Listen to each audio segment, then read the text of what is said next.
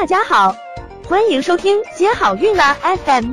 如果你正在准备孕育宝宝，却不知道怎么科学备孕，或者正和试管婴儿打交道，都可以来听听我们的好运大咖说。大咖说什么？说说怎么轻松接好运。接下来第三大类常见的一个妇科肿瘤呢，就是卵巢癌。那卵巢癌，因为它有常见的几大类，那呃，比如说卵巢上皮性癌，它哪些情况可以保留生育功能呢？年龄小于三十五岁，渴望生育，手术病理分期是一 A 期，病理分化程度为细胞分化好、高分化，对侧卵巢外观正常，啊，剖探是阴性的。也就是手术中抛开这个卵巢，探查取一部分病理是正常的，呃，腹腔细胞学检查是阴性的，也就是腹部的腹水中没有这个癌细胞。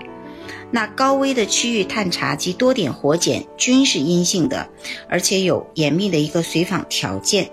那这样的病人呢，可以保留他的对侧的卵巢。那完成生育后视情况再行子宫和双侧附件切除术。那第二大类的卵巢恶性肿瘤呢，就是，嗯，卵巢生殖细胞肿瘤。因为这种肿瘤一般来说都是单侧发病，复发呢有很少在对侧卵巢和子宫，而且对化疗非常敏感。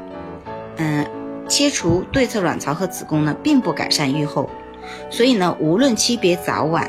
就是无论他手术分期是几期，只要对侧卵巢、子宫没有被累积到，那仅仅切除患侧附件，同时全面分期分期探查手术，那手术后呢也可以化疗。如果是卵巢性所间质肿瘤呢，嗯，它是如果是低度恶性一期的呢，可以做患侧的附件切除，那这样呢也保留一侧的卵巢。嗯，还有一种情况就是卵巢的一个交界性肿瘤。顾名思义，这种肿瘤呢，就是介于良性和恶性之间。只要对侧卵巢和子宫没有受累积，没有外生性的乳头结构和浸润的种植，都可以保留它的生育功能。想了解更多备孕和试管的内容，可以在微信公众号搜索“接好运”，关注我们，接好运，让怀孕更容易。